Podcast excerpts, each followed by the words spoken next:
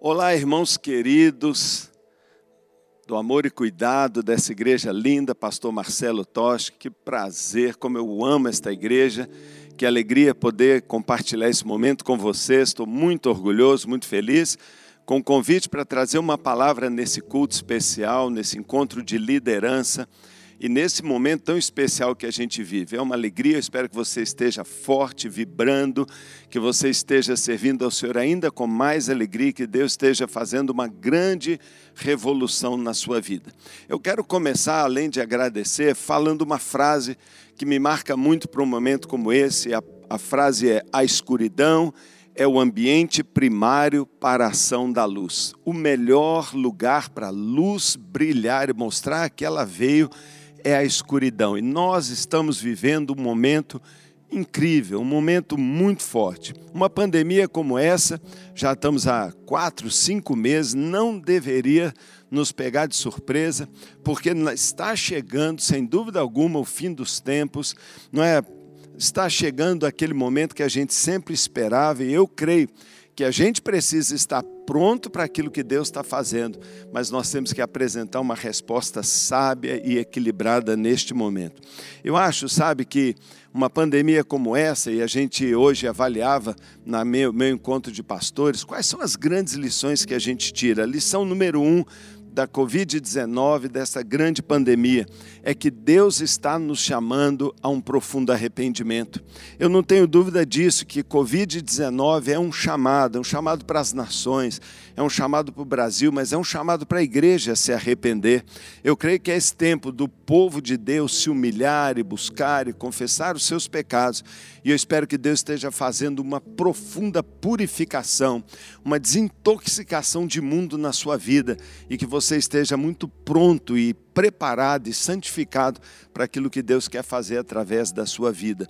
Uma segunda lição que eu aprendo muito, muito forte não é, durante essa pandemia é que, para mim, Covid-19 também é um chamado para a gente confiar nas promessas de Deus.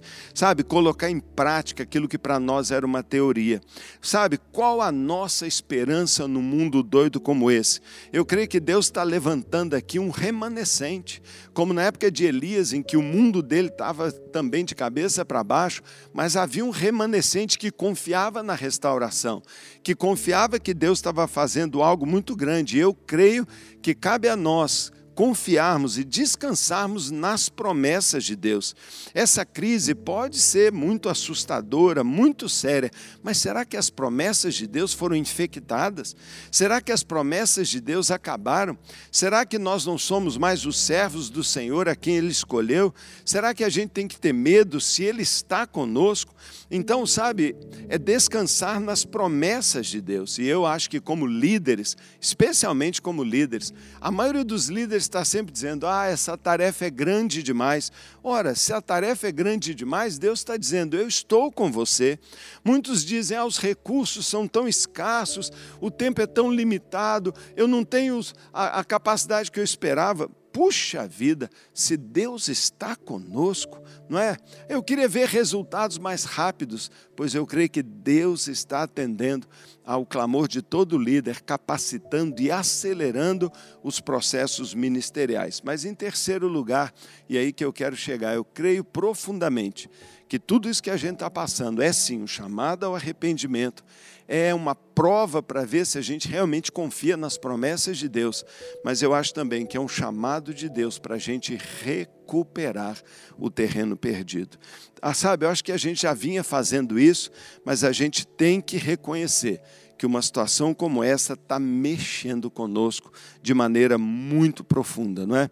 Eu, eu vi uma pesquisa, não é, sobre líderes de igreja. Foi perguntado a líderes de diversas igrejas, milhares de igrejas ao redor do mundo, se sabiam qual a porcentagem de crentes na sua igreja que podem ser considerados crentes autônomos. Sabe o que é crente autônomo? É aquele crente que ele se vira sozinho ele sabe fazer tempo a sós com Deus, ele sabe buscar a palavra, ele sabe levar uma vida com Deus assim bem profunda. Sabe, os pastores de milhares de igrejas responderam: ah, o resultado foi 8%. Eu vou dizer, menos de 10%. E eu acho que um tempo como esse está chamando a gente a recuperar o tempo perdido de devocional. Essa desaceleração. Eu sei que Araçatuba é uma grande cidade, mas Belo Horizonte, só o tempo de traslado, de movimentação, o fim do agito. Olha, o pessoal aqui da Central está aprendendo a fazer tempo a sós com Deus, está valorizando a porta fechada, a oração.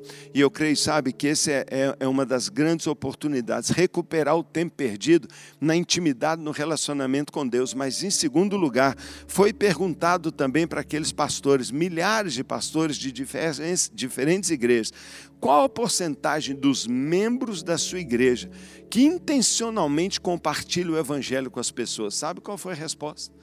3%. 3%. Agora, por favor, avalie. Desses milhões de crentes que tem na igreja, menos de 10% tem tempo a sós com Deus, tem autonomia de nutrição, de busca, de fortalecimento, depende de reunião, depende dos outros e apenas 3% são movidos pela urgência, pelo sentimento, pelo chamado, pela grande comissão de pregar o Evangelho e fazer discípulos. Isso não é impressionante? Irmãos, nós temos um déficit enorme de evangelização e discipulado, e é tempo da gente recuperar isso agora. E eu acho que Deus está mexendo isso conosco. Sabe, Está na minha cabeça esse texto de 2 Reis, capítulo 7. Eu quero ler para você. Você conhece a história, mas eu vou relê-la, porque essa é a minha palavra para vocês, líderes, para vocês desta igreja maravilhosa que tem causado impacto e sendo um desafio para nós e para muita gente.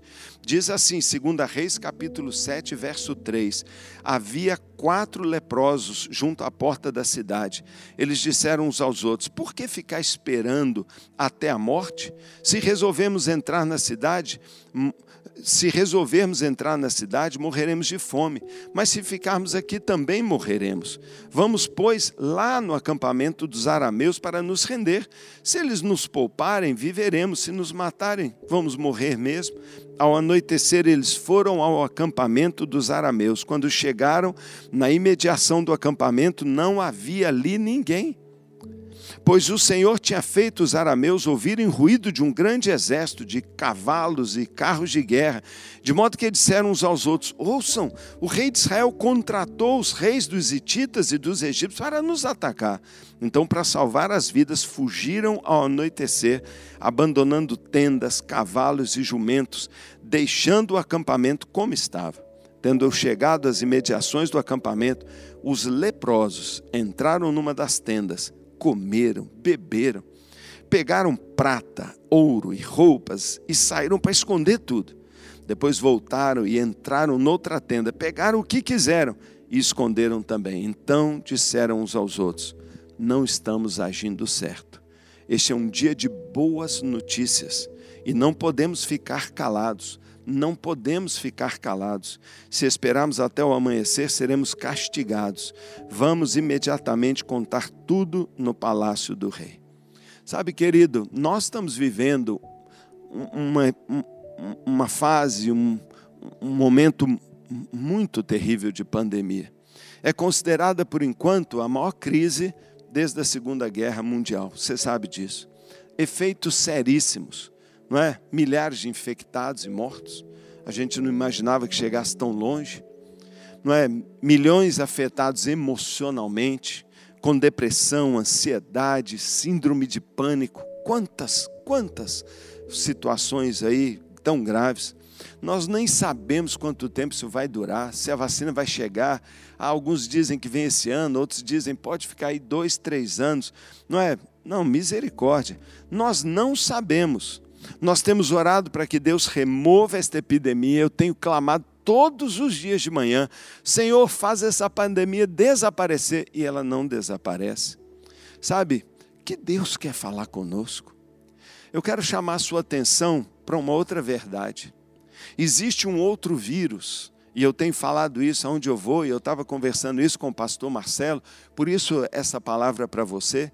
Existe um outro vírus que tem trazido consequências muito mais devastadoras para toda a humanidade. Você sabe disso. É o vírus do pecado. Então nós estamos apavorados todo dia, dizendo: meu vizinho foi contaminado de Covid. Ah, é, na cidade são mil contaminados. Há ah, 85 mil mortos no Brasil. Ah, que desespero. Gente, todos os dias morrem pessoas, aos milhares, no mundo inteiro, aos milhões sem Cristo. O vírus do pecado. Para esse vírus do pecado, já foi preparada, liberada a vacina poderosa, com 100% de eficácia, há dois mil anos atrás. Já foi, Deus já providenciou a cura e o livramento através de Jesus Cristo. Agora, lembra essa história aqui dos, dos leprosos? A cidade estava cercada, a cidade estava cercada por um exército inimigo, mas numa noite Deus providenciou o livramento. A cidade estava confinada, travada. Sabe, isso que mexe o meu coração.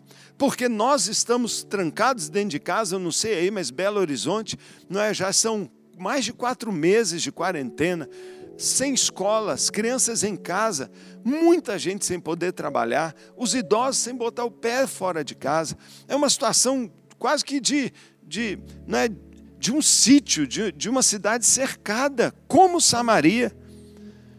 Parece que a gente não tem nada para fazer, não é? Porque o povo lá dentro estava lá, ó, o inimigo do lado de fora. Mas Deus venceu aquele inimigo. E Deus providenciou naquela madrugada, naquela noite, o livramento para a cidade inteira. Mas eles não sabiam disso. Hoje Deus já Deus já preparou uma vacina para a cura do pecado de todo mundo. Sabe, Deus preparou para nós e para toda a humanidade o livramento para o maior de todos os males.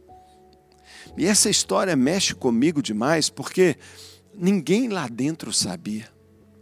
Sabe, eu estava na reunião pastoral e a gente estava combinando como seriam os cultos online, a gente estava cercando todos os cuidados, ver que não podia faltar nada para alguém que tivesse desempregado, e nós temos investido uma fortuna em cestas básicas. Nós já entregamos mais de 45 toneladas de cestas básicas para as pessoas da igreja, já distribuímos milhares e milhares de reais, nem vou dizer quanto, não é para ajudar, para dar um salário para os desempregados. Nós temos feito muita coisa e eu estava profundamente infeliz.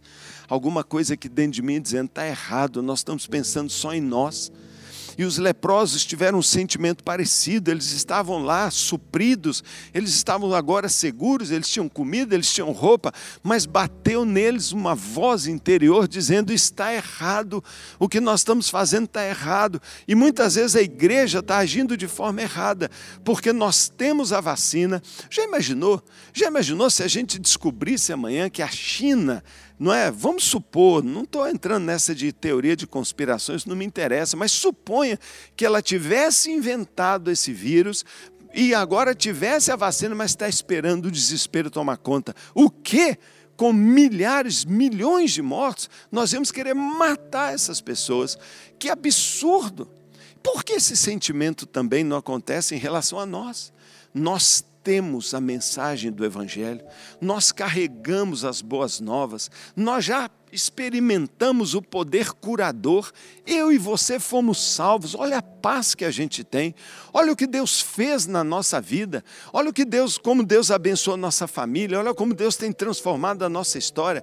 Mas não é só isso, não. Nosso nome está escrito no livro da vida, mas hoje milhões de pessoas, bilhões, cerca de 5 bilhões de pessoas nunca ouviram falar de Jesus. Sabe, eu, eu moro numa cidade com quase 5 milhões de habitantes no total na Grande Belo Horizonte. Nós somos muitos evangélicos, mas todo dia eu lembro daqueles que não conhecem ainda a respeito de Jesus. Eu quero dizer para você, o mundo vive um cerco de fome, muito parecido com o de Samaria. É tamanha a fome espiritual do homem moderno que as pessoas, as pressões da vida e as angústias têm levado as pessoas ao desespero. Sabe, uma busca desenfreada por algum tipo de satisfação. Não sei se você está acompanhado, mas tá, tem acompanhado, mas nunca houve tanto consumo de pornografia. As prostitutas de internet estão ficando ricas. As pessoas estão dando muito dinheiro porque estão comendo porcaria. A Bíblia fala que naquela história uma mãe matou seu filho para comer a carne dela.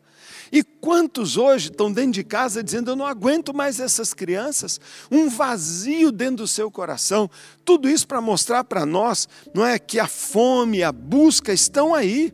E levar aquelas pessoas, não é levar aquelas pessoas a fazer loucura, mas levou também quatro leprosos a darem um passo de risco, de fé, e ir lá. E quando chegaram, descobriram o que Deus já tinha feito. Talvez você um dia já foi essa pessoa esfumeada, desesperada, não é? e um dia buscou a Deus, e agora você já sabe.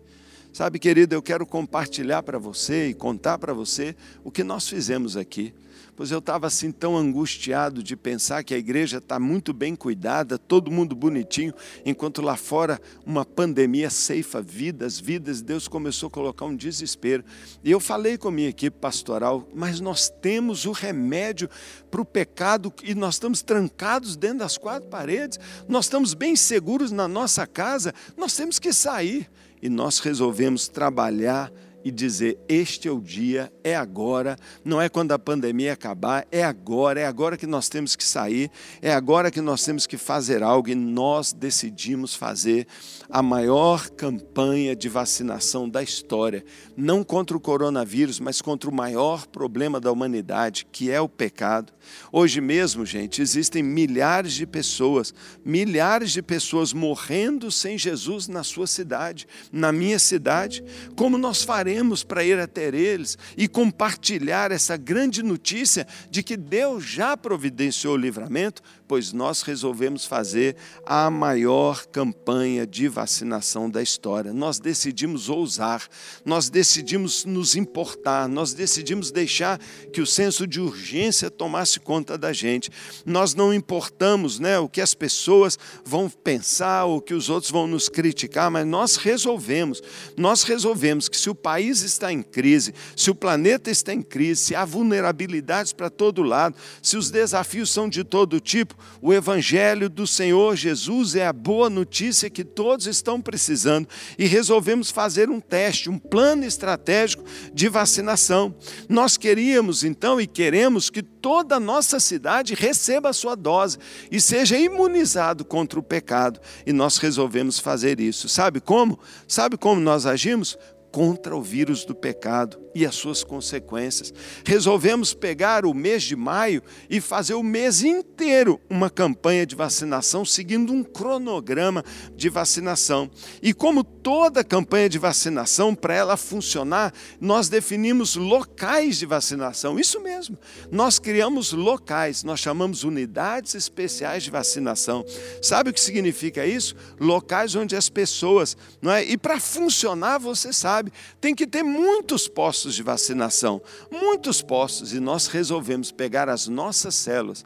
Olha, nós já Tínhamos muitas células e temos muitas células, mas nós resolvemos dividir as nossas células em unidades menores. Líder do lado de cá, líder em treinamento com outro grupinho ali, não mais do que três ou quatro. A minha célula, por exemplo, nós nos dividimos em sete unidades. Minha célula fez sete unidades de vacinação. Eu dirigi uma, meu líder em treinamento outra, e outros cinco irmãos falaram: pode deixar comigo. Juntaram mais quatro. Grupos de cinco, nós tínhamos 35 pessoas pessoas. Terminado o mês de maio, nós tínhamos 140 pessoas vacinadas participando na nossa célula. Hoje à noite eu tenho reunião da minha célula. Hoje à noite eu vou estar reunido com eles e nós temos 140 pessoas. Tivemos que nos multiplicar, nos multiplicar em quatro células e todas estão lotadas com mais de 40 pessoas.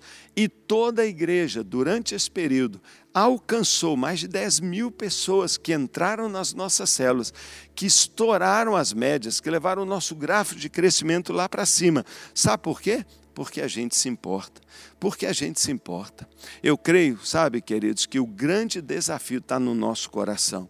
Há milhões de pessoas sofrendo com o vírus do pecado desde que o homem é homem. O coronavírus apenas agravou esse contexto, ainda mais, levando famílias, às vezes inteiras, ao desamparo, às vezes ao desespero.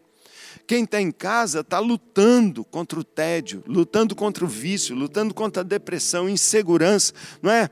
Quem precisa sair para trabalhar, às vezes está preocupado de voltar para casa e colocar vírus dentro de casa. O fato é que as pessoas estão preocupadas e se estão preocupadas, estão mais abertas. Eu nunca vi as pessoas tão abertas. Sabe, querido, tempo como esse é um tempo realmente para a gente avaliar nossa vida espiritual e nos arrependermos.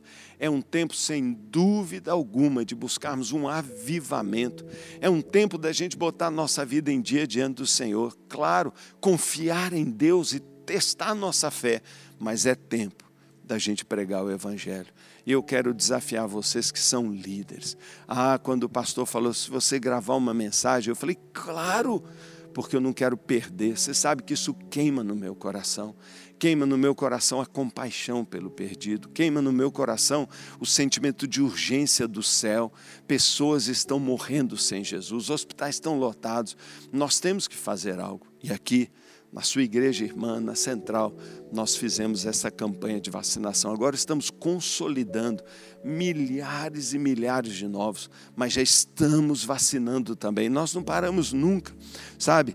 Para nós, cada membro da nossa igreja, cada membro da nossa igreja tem um amigo, tem um vizinho, tem um colega de trabalho, tem um familiar esperando por um contato, esperando por uma conversa, esperando por uma oração, um convite é nosso papel colocar em ação todos os agentes de vacinação. É, é, é fundamental que a gente seja movido, movido pelo grande sentimento que faz uma igreja crescer, é compaixão. E eu espero mesmo, e eu desejo que, não é, vocês eu sei já têm feito tanto e têm crescido tanto, mas eu quero deixar uma palavra para você. Sabe, as nossas células cumprem muitas funções. É sim, é um lugar de aconchego, é um lugar de amizade. As nossas células, sem dúvida, nos dão experiências com Deus, nos ensinam coisas, estudamos, temos amigos, claro, mas nós não podemos esquecer que o foco principal e maior nunca pode ser a gente. Nunca pode ser a gente. Nós somos o único grupo que não está feliz com os que estão aqui, mas sonha com aqueles que estão lá fora venham participar conosco. Nós temos vivido um tempo lindo, o maior crescimento que a gente já teve nos últimos anos. Assim, ó, Deus nos empurrou para cima. E eu espero também que Ele mova você profundamente. Esta é a hora. É a hora da gente falar do Evangelho, é hora da gente aproveitar. Os corações estão abertos. Vamos ganhar o Brasil para Jesus. E eu creio que ao final nós vamos lembrar dessa pandemia como aquele instrumento que Deus usou para cumprir todas aquelas profecias que a gente tinha, de uma nação transformada, livre das suas mazelas, especialmente da corrupção, do egoísmo. Deus está mexendo com o Brasil, não tenha dúvida, com uma transformação da igreja, um avivamento, mas principalmente com a conquista de almas, a maior colheita da história. Deus está promovendo agora. Aqui é assim, aí é assim. Vamos espalhar isso para todo lado. Use a sua influência. Ganhe almas para Jesus. Ajude outros. E nós vamos tirar todo o proveito e vamos agradecer a Deus, porque os tempos de escuridão são os tempos em que a luz mais brilha. Que a sua luz possa brilhar intensamente. Grande abraço ao pastor Marcelo, a sua esposa, suas filhas lindas. Um abração a todos os pastores, líderes desta igreja. Que Deus continue a usar vocês como uma referência de vida, de igreja avivada, poderosa e de uma igreja cheia de compaixão que ganha almas para Jesus todo dia. Deus abençoe. Um grande abraço meu e de